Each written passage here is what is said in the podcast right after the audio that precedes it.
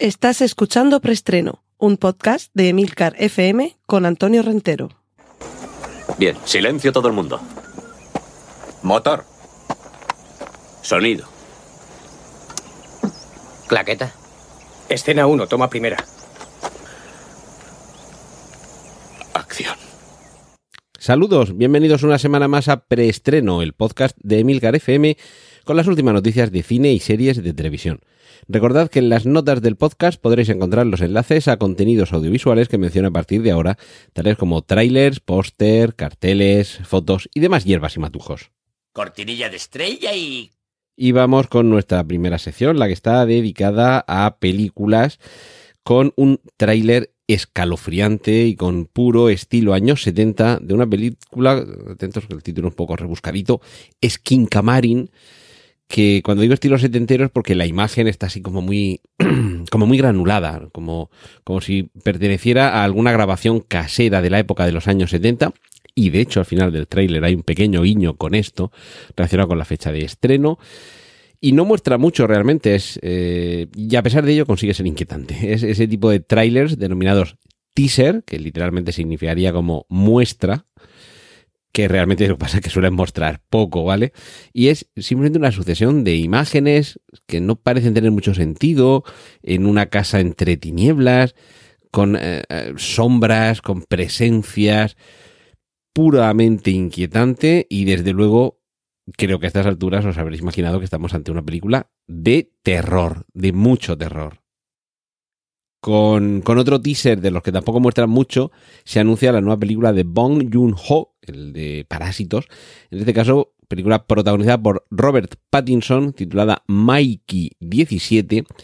Y en este teaser, prácticamente, es que lo que vemos es eh, a, a, Robert Pattinson metido en un dispositivo, como si le fueran a hacer un, un tag o algo similar.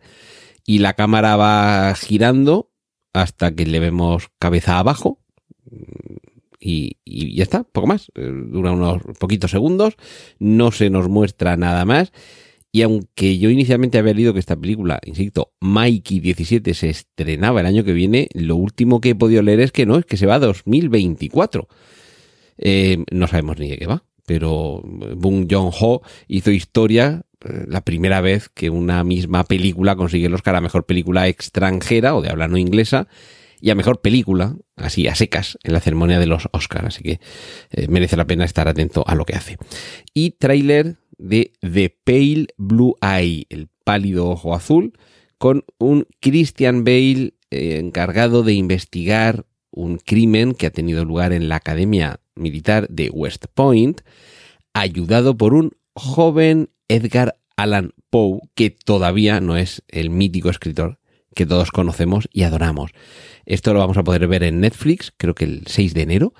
Y tiene, desde lo tiene una pinta fabulosa y es básicamente película de intriga, thriller de investigación, con un ambiente muy frío, muy opresivo y muy siniestro y quizá un par de escaloncitos por debajo de Seven en ese sentido de la, investigación de un crimen oscuro en un ambiente, ya digo, frío, opresivo, en este caso no con lluvia como en Seven, sino con nieve y, y en ese eh, ambiente de una academia militar, en un momento, además, en el que se lleva a cabo esta investigación, aquí nos puede recordar un poquito al nombre de la rosa, en el sentido que estamos ante un antecedente del personaje del detective, porque eh, se tiene a Poe como uno de los eh, creadores de la figura literaria del, detective con su personaje eh, Dupin y parece que un poco se retoma esa idea para ver mm, cómo podría haber sido en un eh, pasado imaginario el, el, hecho de que Alan Poe hubiera participado él mismo en una investigación que le hubiera servido años después para como inspiración para crear a este personaje. Cortinilla de estrella y... Vamos con la sección de remakes, secuelas, precuelas y triquiñuelas. Eh, si os acordáis hace unas semanas, eh, os dije que Margot Robbie había declarado que eh, había en su momento un proyecto de película protagonizada por un equipo de chicas ambientada dentro del universo de Piratas del Caribe y que finalmente se fue abajo el proyecto, se fue a pique. Pues bien, ahora parece que, ese proyecto habría salido a flote. Y, y lo que pasa que, claro, esto es, eh, se ve que como consecuencia de que saliera la noticia de que no había ido bien el proyecto, puede que se haya generado un cierto interés y que los productores, eh, infiero que estamos hablando de Disney, se pueden haber dado cuenta de que, bueno, a ver, si hay gente que se está interesando, quizás que no era tan mala idea. Vamos a ver si lo ponemos otra vez en marcha. Así que esperemos que sople el viento en las velas y salga adelante contra riesgo y marea, contra viento y marea, perdón, este proyecto. Y mientras tanto nos podemos eh, asombrar de las similitudes literales prácticamente que hay entre la película Campeones de Javier Fesser y la película Champions de Bobby Farrelly, uno de los dos hermanos eh, Farrelly, ya sabéis, los de algo pasa con Mary y yo, yo mismo Irene y compañía, que en este caso hacen una adaptación casi plano por plano de la película de Fesser. En el tráiler, no voy a decir que los planos sean idénticos, pero sí lo que se muestra en los planos, quiero decir, idénticos en el sentido que no está la cámara puesta es exactamente en el mismo sitio, con la misma angulación y con el mismo encuadre, pero nos están narrando cosas que ya hemos visto en la película de Fesser. Y es que este eh, Champions, protagonizada, por cierto, por un Woody Harrelson, que lo veo muy, muy, muy adecuado para el papel que aquí en la versión original interpretaba Javier Gutiérrez. Creo que nos va a hacer pasar un rato muy divertido, como ya nos lo hizo la primera, nos lo hizo pasar la, bueno, la primera, la original, y un rato divertido, un rato tierno, un, tan- rato entrañable, porque es que Campeones es una preciosidad de película. Si no la habéis visto, eh, os recomiendo que no perdáis más tiempo en ir a buscarla. Y seguramente lo bueno es que esta película dará que hablar, porque creo que puede funcionar muy bien, y, reflotará la, la original, seguro. Eh, bueno, que no nos extrañe, esto es muy habitual en Estados Unidos, coger una película europea, asiática, en fin, de, de cualquier otra cinematografía, incluso en ocasiones una estadounidense, pero sobre todo con las extranjeras, y hacer un remake, una producción propia. Y dice, claro, pues, ¿por qué no la estrenan allí la original? Por una cuestión muy sencilla. Resulta más, eh, resulta mejor negocio gastarse dinero en comprar los derechos de adaptación o remake de la película, que es lo que ha sucedido aquí, evidentemente. De hecho, en, en alguna entrevista ya mm, en su momento comentó Javier Fesser que estaban ya negociando para el remake eh, estadounidense. Pero como digo, resulta más barato comprar los derechos para hacer el remake de esa película, contratar a todo el equipo artístico y técnico, rodarla, montarla, distribuirla y estrenarla. Eso, como digo, resulta mejor negocio que simplemente coger los derechos para exhibir la película original, gastarse poquito dinero en ponerle subtítulos, que en Estados Unidos no se doblan las películas extranjeras, y que el rendimiento que tuviera esa película sea para quien hizo la original. Claro, mmm, aquí Javier Fesser ha ganado el dinero de los derechos que le hayan pasado, que le hayan abonado por, por autorizar este, este remake, pero quien va a ganar mucho dinero son los productores de esta película, evidentemente, porque es la que se va a estrenar, la que se va a vender a plataformas de streaming, los derechos en televisión y todo esto. Así que esa es la razón, no tiene tanto que ver con que no sepan leer subtítulos o no tengan buenos actores de doblaje en Estados Unidos, sino con que sencillamente es un negocio mucho más rentable hacer una nueva versión de la película para que todos cobren, para que haya una inversión más fuerte, evidentemente, pero al mismo tiempo también haya un, ROI, un retorno de la inversión mucho más elevado. Y terminamos esta mini lección de economía cinematográfica con la mención de uno de los trailers más esperados en décadas. Para algunos, muy esperado del año 1989, que es cuando se estrenó Indiana Jones y la última cruzada, porque hay quien se salta Indiana Jones y el reino de la calavera de cristal. Pero en este caso, Indiana Jones y la rueda del destino. Ese creo yo que va a ser el título que va a tener aquí en España este Indiana Jones and the Dial of Destiny, cuyo tráiler ya mmm, en condiciones e incluso mostrándonos imágenes del pasado, y lo voy a dejar ahí por si queréis mantener la intriga qué es lo que se muestra en el tráiler. Eh, de momento es el primer vistazo a lo que podremos ir en masa, enfervorecidos, a ver en las salas cinematográficas en el día de su estreno, el 30 de junio de 2023. Cortinilla de estrella y... Y vamos ya con las series. Se nos avanzan, atentos, eh, porque esto es cita textual, abro comillas, sorpresas descomunales, cierro comillas, para la tercera temporada de Mandalorian.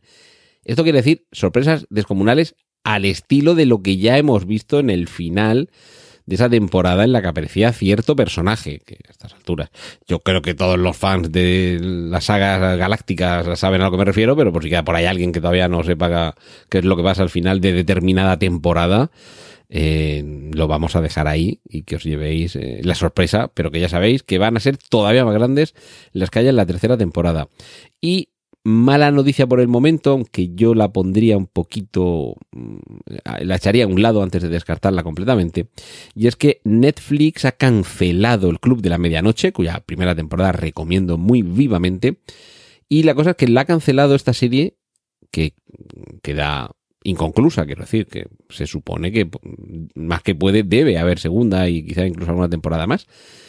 Pero es que han comunicado esta decisión de cancelar la serie justo, si no el mismo día, al día siguiente, de que eh, Mike Flanagan, su creador, mm, anunciara que había firmado un contrato con Amazon. Y yo me barrunto que esto lo que quiere decir es que estaría pendiente de firmarse eh, la continuación, la segunda temporada. Por lo que sea, no habrán llegado a un acuerdo Mike Flanagan y, Netflix. Sí que ha llegado al acuerdo con Amazon. Así que yo me barrunto que es muy posible que la segunda temporada podamos verla en Amazon. Pero ojo, esto no siempre es tan sencillo porque, claro, habría que conocer el contrato que firmaron eh, Netflix y Mike Flanagan, eh, si tenían derecho a una continuación, a una segunda temporada, en fin, esto habría que ver cómo, cómo se solventa. Tampoco será la primera vez que una eh, serie arranca en una plataforma y continúa en otra. Esto lo hemos visto en Arrested Development o en La Casa de Papel, que empezaban en una cadena o plataforma y después pasaban a continuar en otra. Pero en cualquier caso, y como siempre digo, cuando nos enteremos, os lo contaremos aquí en preestreno. Cortinilla de estrella y... Y entramos en la sección de cómics con un tráiler que nos permite eh, echar un primer vistazo a Gen V, que al mismo tiempo puede ser gen en el sentido de genética, que puede referirse a generación V y esta V a lo que se refiere es al al al suero, ¿cómo era? El, el, combinado, no me acuerdo, el, suero V, el combinado V, en fin, la sustancia V que se eh, inyectaban en The Boys, la serie de Prime Video, cuyo spin-off, Gen V, se va a estrenar en el año 2023 y cuyo argumento gira en torno a los jóvenes alumnos de la Universidad de Superhéroes que dirige Void International, International ya sabéis, la, eh, el compuesto, el compuesto V, la empresa que explota a estos superhéroes como si se tratara de una cadena televisiva explotando a sus eh, a los protagonistas de su reality show y a los actores de sus series y de sus películas, pues eh, esto resulta que además de tener el grupo de, de superhéroes, tienen también la universidad donde los forman y ahí es donde nos vamos a ir con esta serie Gen V. No tenemos mucho que echarnos eh, a la boca, pero James Gunn, escrito G-U-N-N, Gunn, eh, nos ha mostrado el cartel con el emblema de Blue Beetle, el escarabajo azul, uno de los personajes superheroicos del universo DC, que yo creo que ya comenté aquí hace unas semanas, que le habían nombrado a él codirector de, de la parte de, eh, de Warner barra DC que se dedica a desarrollar los, las películas y, las series de superhéroes. Sin alejarnos de James Gunn, podemos ver el tráiler de Guardianes de la Galaxia Volumen 3, dirigida por James Gunn, que va a ser su último trabajo dentro, de momento, dentro del universo cinematográfico Marvel, porque bastante trabajo va a tener encargándose de sacar adelante el universo cinematográfico de DC. Y en este caso, para los que no sois muy amigos de ver trailers y queréis acudir directamente a la película Vírgenes y Mártires, como Trífero, ya sabéis que aquí se barrunta que vamos a tener algún disgusto en la película. Así que si queréis llevaros el disgusto en el cine, no veis el tráiler. También os digo que en el tráiler no apuntan a quién va a ser el, que, el que se lleve a la peor parte, pero sí que se antoja que va a ser una película un poquito más oscura que la 2 y sobre todo que la 1, que era como bastante más eh, luminosa, divertida y dicharachera. Y algunas noticias están filtrando sobre la quinta parte de Vengadores, eh, la dinastía Kang, en torno a que veríamos luchar a un Kang contra distintas versiones de los superhéroes y que ambiciona ser un multiverso de la locura mucho mayor, mucho más multiversal y mucho más loco que lo que habíamos visto en Doctor Extraño y el multiverso de la locura. En cualquier caso, enseguida se estrena eh, Ant-Man y la avispa mm, Quantum Manía y ahí, que es cuando ya arranca la fase 5 del universo cinematográfico Marvel, empezaremos ya un poquito más en serio a ver hacia dónde va todo esto. Cortinilla de estrella y... Y vamos terminando con la sección de adaptaciones. Ya tenemos un tráiler un poquito más largo que muestra un poquito más de The Last of Us, ¿sabéis? La adaptación del videojuego homónimo.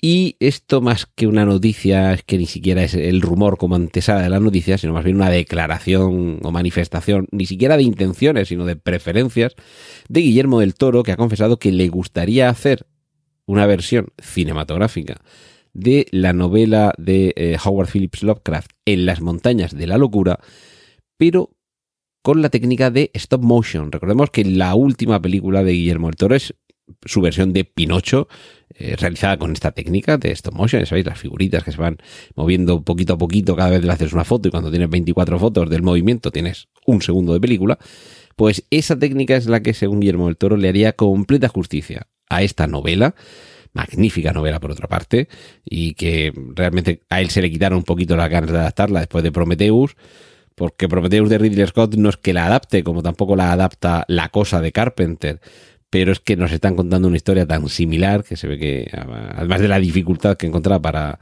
para levantar la producción, pues dijo, pues ya para qué, si voy a volver a contar lo que ha hecho este hombre.